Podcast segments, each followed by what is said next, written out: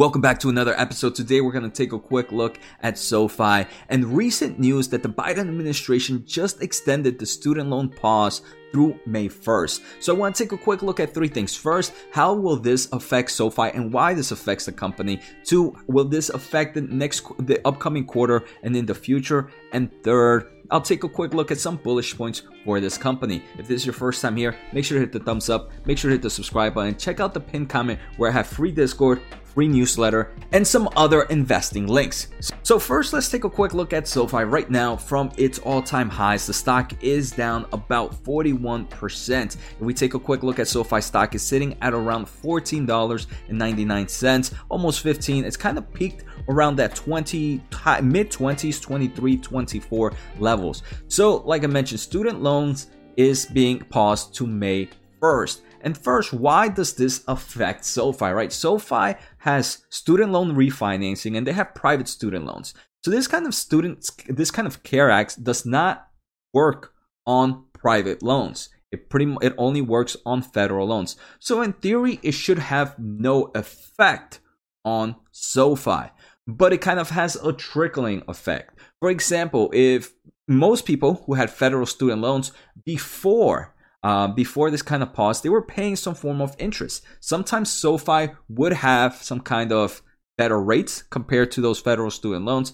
So people would have an incentive. Hey, I, even though I have fe- federal federal loans, maybe if I refinance with SoFi, I'll have better rates. So overall, that increases the revenue for SoFi. The other thing is just originating private student loans from the beginning. Sometimes if you were a parent or somebody trying to take out student loans for your child, or or you were a student yourself trying to take out student loan for yourself, um, sometimes SoFi might have had better rates. But right now, it's obviously better to take out those rates from federal loans instead. And we can see how this has impacted the company. If we take a look at a full year, um, they have great information in their most recent earnings for two thousand eighteen, two thousand nineteen, two thousand twenty, and the last twelve trailing months. So we can see in two thousand eighteen and two thousand nineteen, student loans were about six point, student loan originations were about six point five billion dollars, right? I think that is insane. And in two thousand nineteen, they were about six point seven. So both in two thousand eighteen and two thousand nineteen, they were pretty similar to each other. There was a small increase, but then twenty twenty happened and kind of COVID struck. So it kind of, it dropped down to about five billion dollars then. And if we take a look at the last trailing twelve months, it's down to three point eight billion dollars. So that's, yeah, that's a huge drop right now. And if this extension co- continues, is going to give people a reason not to go with uh, SoFi for personal student loans unless this is the only way they can go. And, and this is the major reason it's affecting the company. I'm going to talk a little bit later on on why I don't think it's that big of a deal. But before we begin, let's take a listen to today's sponsor. I want to thank The Motley Fool for sponsoring this video. The Motley Fool is a company that provides investing insight and stock recommendations for investors of all skill sets and risk levels.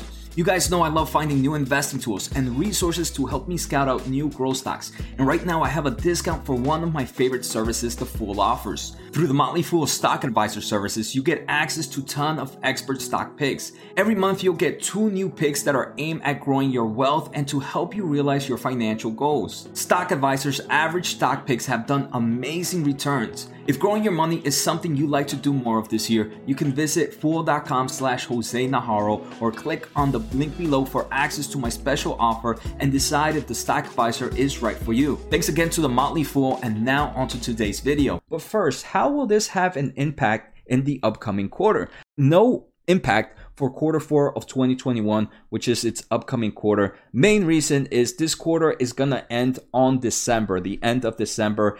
So this original student loan pause was going to start in end of January. So for the upcoming quarter, it was never going to have any impact. So guidance was never to reflect that change. So no major change there. The only thing I could see kind of being affected to this is if there were any analysts that were projecting next year's revenue guidance and were kind of already implementing that kind of um, that kind of revenue from more people coming to refinance and more student private loans originations. So I think not from the company sense, but from analyst sense that they might have already kind of guided that kind of strength from that platform. Now we're seeing it's not going to hit quarter one of twenty twenty-two, and it might not even hit most of t- quarter two of twenty twenty-two. Um, but uh, not something I personally would worry about. Now, I do want to say there are s- maybe not some bright sides to this, but there's a lot of good things happening with SoFi. I do not own this position, but first, even though it has not, it's kind of seen that weakness in the lending platform um, from student loans, it is seeing strong growth in all the other loans, right? For example, personal loans. Uh, if we take a look back at this uh, at this chart, the first one, is, the second one is personal loans. Personal loans is increasing if we take a look at last trailing twelve months, and so is home loans originations. So overall, the other lending prop products for SoFi are increasing, which is great news. And this is also one that has positive contribution profits for the company. This is also a company growing insane. We can take a look in most recent uh, quarter, it grew ninety-six percent year over year in members. Their products increased one hundred eight percent year over year. Galileo accounts grew eighty percent year over year. Their overall lending products continue to grow. And they also have five quarters of positive adjusted EBITDA metrics, right? And this is without that student lending platform kind of seeing that growth. So once that comes into place, this company will see even bigger growth, in my opinion, in revenue, in quarterly adjusted uh, EBITDA. I keep saying EBITDA, EBITDA. Um, so in the bright side, it might not look that bad, but once things get turned back on, I do believe it's going to be a nice tailwind for this company. So I hope you guys enjoyed today's episode. Take care, have a good night, and see you next time.